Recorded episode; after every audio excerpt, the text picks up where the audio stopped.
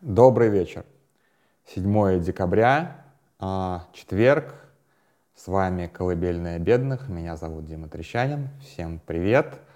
А, и сегодня это прям реально сложная для меня голосовуха, потому что, как я и обещал, я расскажу про Альберта Фухимори, а, бывшего диктатора Перу, но сразу предупреждаю.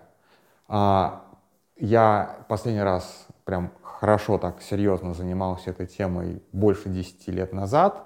Сейчас попытался восполнить пробел в знаниях и понял, что буквально ступил на незнакомую планету. Дело в том, что когда ты рассказываешь о странах, ну, европейских или странах, которые были вовлечены в европейскую политику, а, ну, постсоветских странах, ты хоть более или менее что-то понимаешь, как-то там улавливал какими-то. А, а здесь а, ты даже не знаешь, с чего начать, потому что история, истории латиноамериканских стран, они совсем другие. В них нет ни одного привычного ориентира. Ну, мы там всегда отчитываемся, условно, отсчитываем а, там, от Первой мировой, Второй мировой какие-то события. Вот, здесь даже этого нет. И совершенно другой, другая сторона земного шара, совершенно другие силы притяжения, влияния и так далее. Ну, там, Соединенные Штаты, разумеется, ну и не только – и ты понимаешь, что ты просто полностью заблудился, и то, что я сейчас буду рассказывать, там будет очень много лажи, потому что, конечно же, за вечер докторскую диссертацию не подготовишь, а, лекцию не напишешь, и это будет очень поверхностный рассказ о трех героях. А, первый герой — это, собственно, бывший диктатор Перу Альберто Фухимори. Второй герой — это а, его правая рука, а по некоторым версиям реальный диктатор, то есть при номинальном диктаторе Перу Альберто Фухимори был реальный диктатор Владимира Монтесинос, а его полное имя это Владимира Ильич Ленин Монтесинос. И третья героиня — это старшая дочь э, Альберта Фухимори, э, Кейка Фухимори. Вот такой вот у нас расклад. И начну я, наверное, с Владимира Ильича Ленина Монтесиноса. Потому что, конечно, а потом как бы постараюсь все это нанизать на какую-то как бы общую нить повествования, если вообще это возможно. Итак, где-то в 80-е, 70-е годы э, сын греческих коммунистов, которые каким-то образом оказались в Перу, становится таким многообещающим офицером, а, работает на различные правительства Перу. А, тут надо понимать, что а, ну, как бы силовые структуры и гражданские структуры в латиноамериканских странах не всегда как бы вообще взаимосвязаны даже. У них очень часто собственная повестка. И вот этот молодой офицер своевольно едет в Америку, и там проходит какое-то достаточно серьезное обучение и проходит вербовку ЦРУ. Более того, насколько понятно, он сам предлагает свои услуги ЦРУ и предлагает им сфабрикованные документы, чтобы заинтересовать ЦРУшников. Он предлагает им сфабрикованные документы о планах перуанского правительства, на тот момент левого, вторгнуться в право в Чили, ну и так далее. Там, короче, достаточно много всего и получает таким образом какую-то негласную поддержку от, а, соответственно, от США, от американцев. Возвращается он в Перу, и его арестовывают по обвинению в государственной измене. Попутно выясняется, что он давал очень много, собственно, передавал реальные секретные документы спецслужбе, вот это вот все. А, приговаривают его не к смертной казни, как положено по Уголовному кодексу, а к двум годам тюрьмы. Он через некоторое время выходит на свободу, покупает себе диплом адвоката, ну, там мутная история, задним числом себя вписывает в э, юридическую какую-то школу, вот это вот все, короче. А, выходит на свободу и становится а, защитником а, боссов наркомафии. То есть вот буквально человек, который прям разруливает дела, чтобы прям таких вот конкретных наркобоссов дали поменьше или вообще освободили. такая вот у человека примерно карьера. А, не то, чтобы он как бы, не, вот не очень помню, каким образом до э, Фухимори или после он возвращается в политику, но постепенно он начинает возвращаться в политику.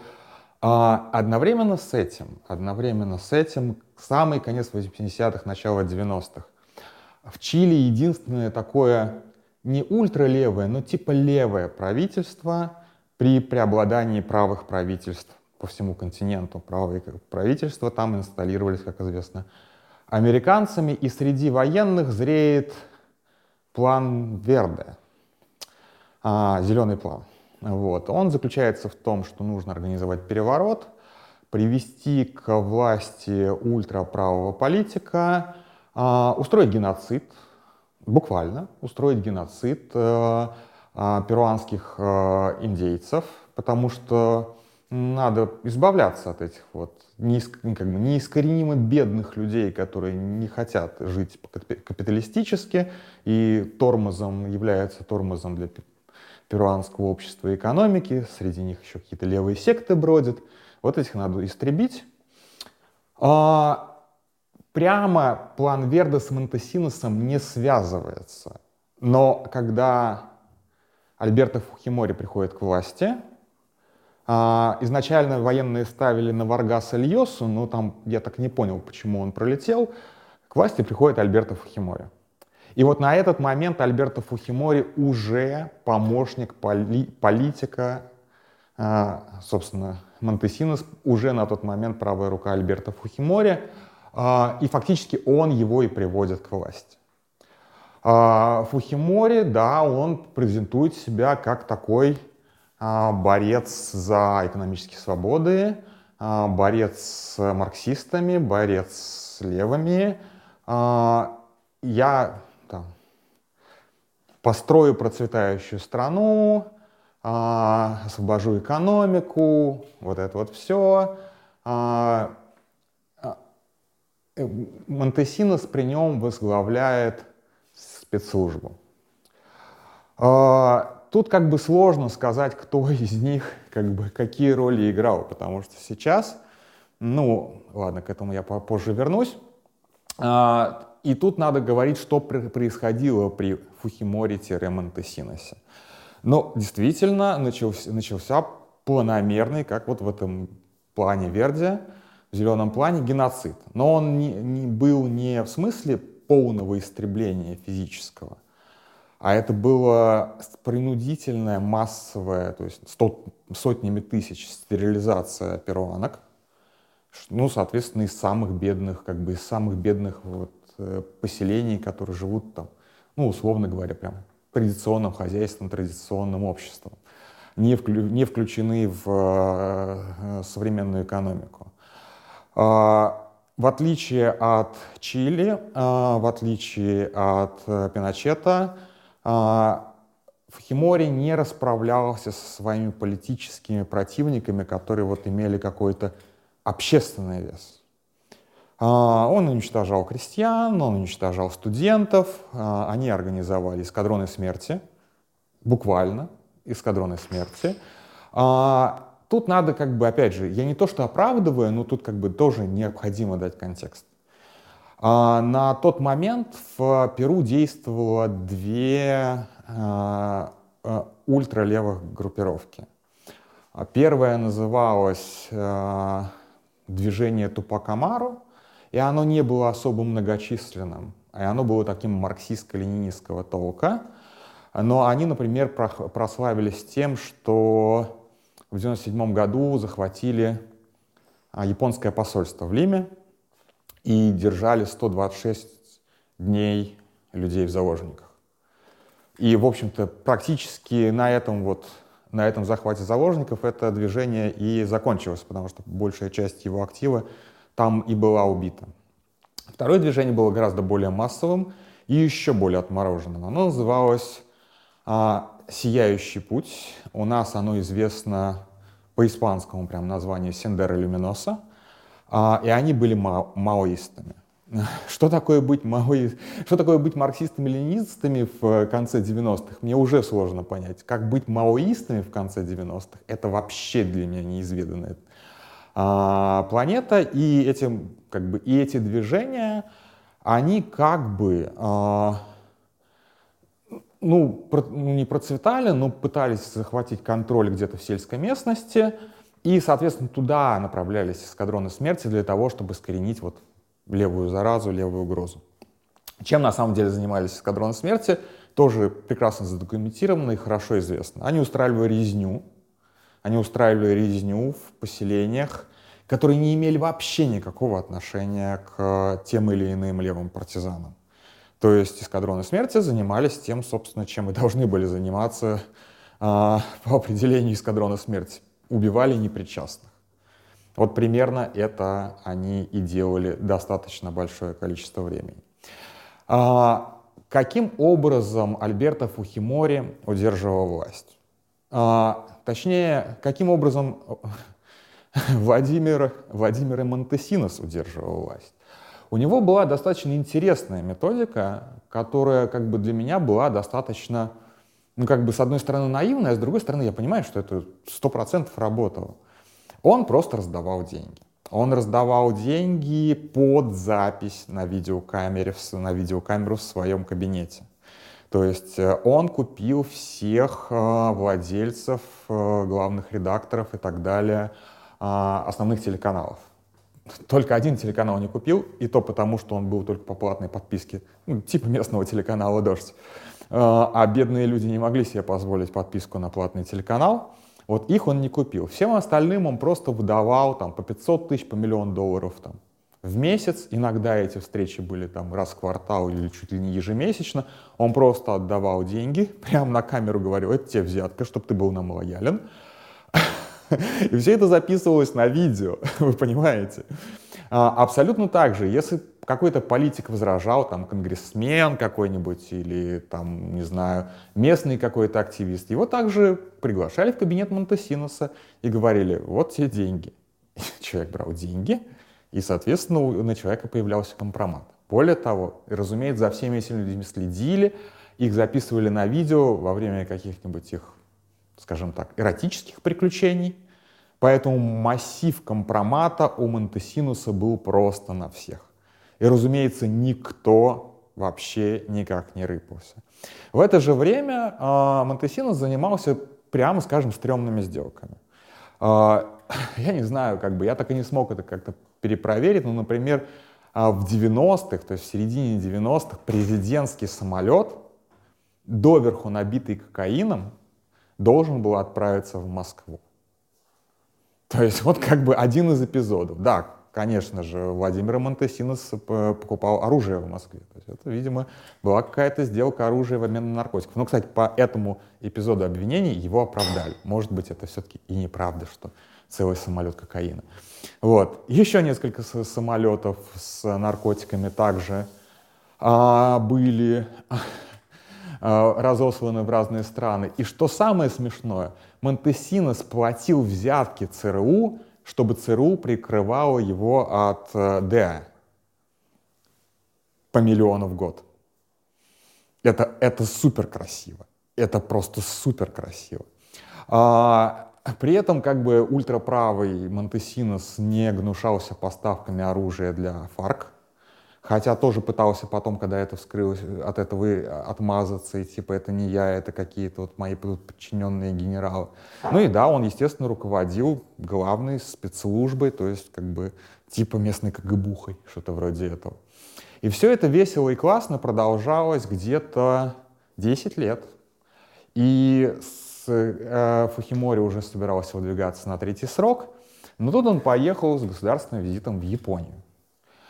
Он поехал государственным визитом в Японию, и тут часть архива э, Владимира Монтесидоса, так называемые Влади Тейпс, были опубликованы. Были как раз опубликованы на вот, этом, на вот этом вот микроскопическом телеканале, которому он не платил взятки. Начался крупнейший политический скандал, то есть как бы ты вроде как держишь общество за яйца, да, вот. Но тут, когда вот это вот вываливается все целиком, начался крупнейший политический скандал, и тут как бы Фахимори просто испугался. Фухимори испугался и остался в Японии, снял свою кандидатуру с выборов и типа как бы разбирайтесь там сами. А, честно говоря, я вот не помню, Монтесинос сам на этот момент был в Перу или нет, или уже успел свалить. А, Фухимори арестовали через, по-моему, пять лет. Он по каким-то причинам приехал в Чили, и там его взяли. Вот. Э, и там его взяли. Сначала дали не очень большой срок. Это потом ему дали уже 25 лет по, по обвинению, собственно, в геноциде, во, все, во, во всех остальных вещах, которые он творил. А Монтесинуса тоже взяли и тоже дали ему серьезные сроки.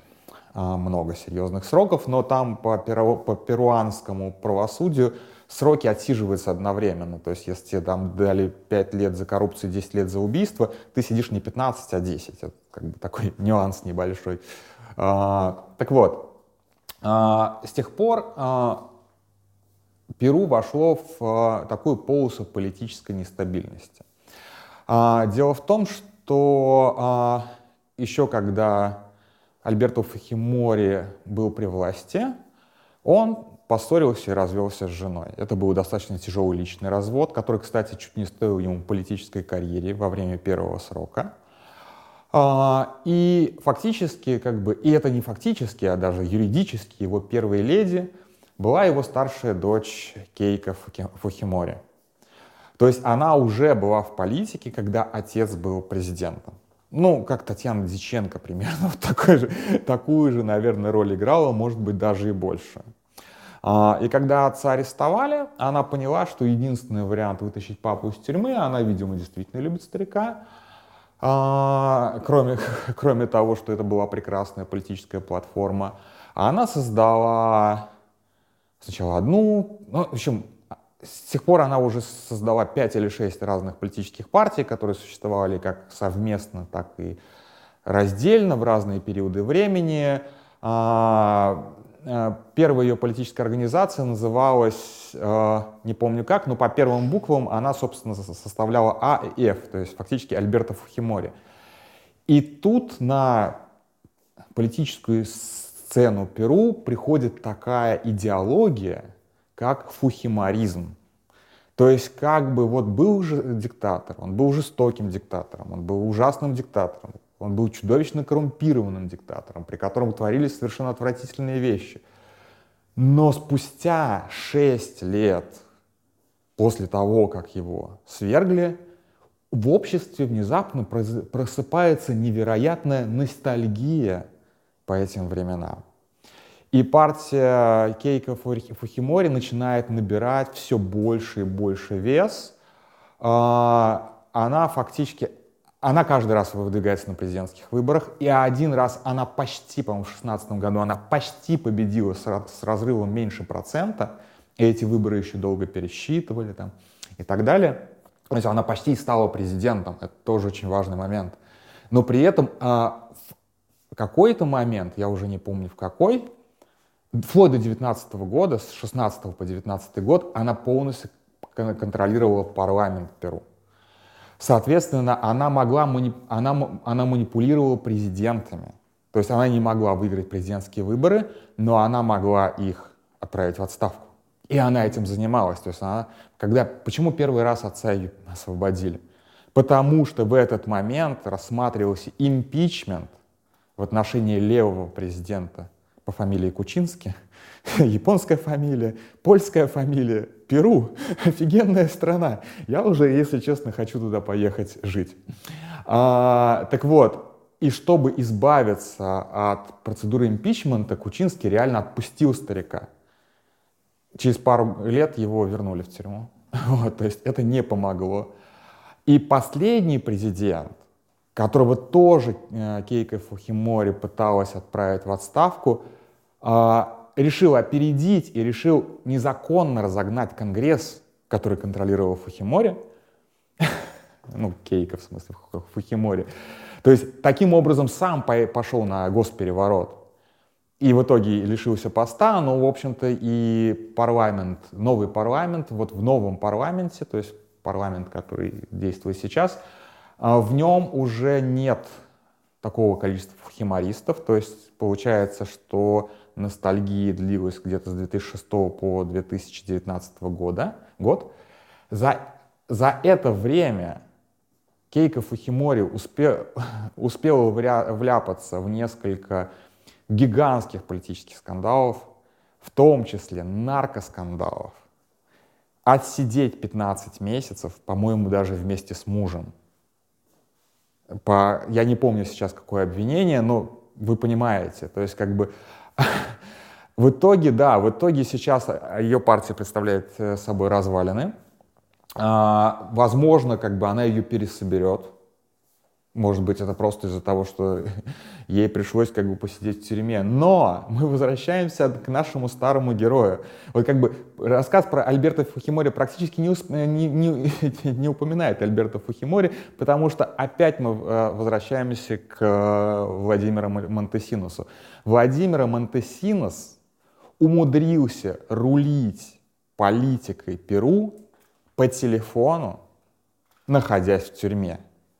И последний политический скандал Перу, может быть, не последний, но вот последний, про который я прочел, он недавно случился, то есть вот буквально несколько, ну, пару лет назад, были, вот, то, если то было Влади Видео, Влади Тейпс, вот, то теперь это Влади Аудио, потому что как бы, разговор, разговоры Владимира Монтесинуса из тюрьмы прослушивались, и там он инструктировал, кому дать взятку, инструктировал, как дать взятки, а, инструктировал, кто идет налево, кто идет направо. То есть просто полностью рулил всем, ну не всем, но какой-то большой частью политического процесса, при этом находясь в тюрьме. При этом политическая, как бы публичная позиция а, Кейка Фухимори заключается в том, что папа ни в чем не виноват. И никогда не был ни в чем виноват. Он честный, нормальный политик, всегда боролся с коррупцией, всегда боролся с преступностью. Собственно, это ее платформа, борьба с преступностью. Одна из ее любимых тем, она же правоконсервативная, естественно, она правоконсервативная. Она за смертную казнь по каким-то безумным количествам преступлений, там, ну, там, педофилия, разумеется, наркоторговля, еще что-то.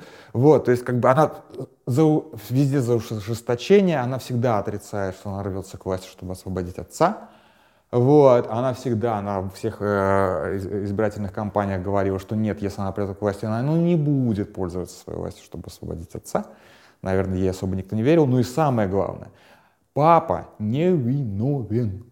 Все, что было сделано с 90 по 2000 год, это все сделал Владимир Монтесинус. Вот он злодей. При этом этот самый злодей, находясь за решеткой, продолжал работать на Кейков и Химоре. Вот такая вот офигенная запутанная история. А, почему мне она нравится? Ну, вы, как бы, кто давно слушает, вы знаете мою любимую какую-то такую, ну, историю, как бы, конспирологию с издевкой про Катерину Третью, Катерину Тишайшую. Но мы уже видели дочь в политике, да, как бы мы уже видели дочь в политике и каким разрушительным последствиям она привела, да. Практически в то же самое время, как пока Фахимори был у власти, а, де-факто первой леди и чуть ли не де-факто руководителем государства была Татьяна Дьяченко. И а, вопрос преемника решала, ну, не совсем она, как бы, да, там более широкий круг, но не без ее участия все это было. Вот.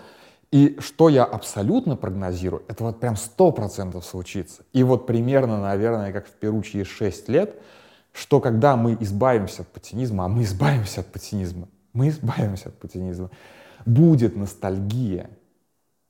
И вот как фухимаризм у нас также в свободном парламенте прекрасной России будущего будет сидеть гигантская партия путинистов, которая будет за традиционные ценности, за против этого самого, против абортов. Ну вот, вот с этим вот всем бэкграундом, который прямо сейчас есть, против коррупции, разумеется. И они будут себя называть оппозицией.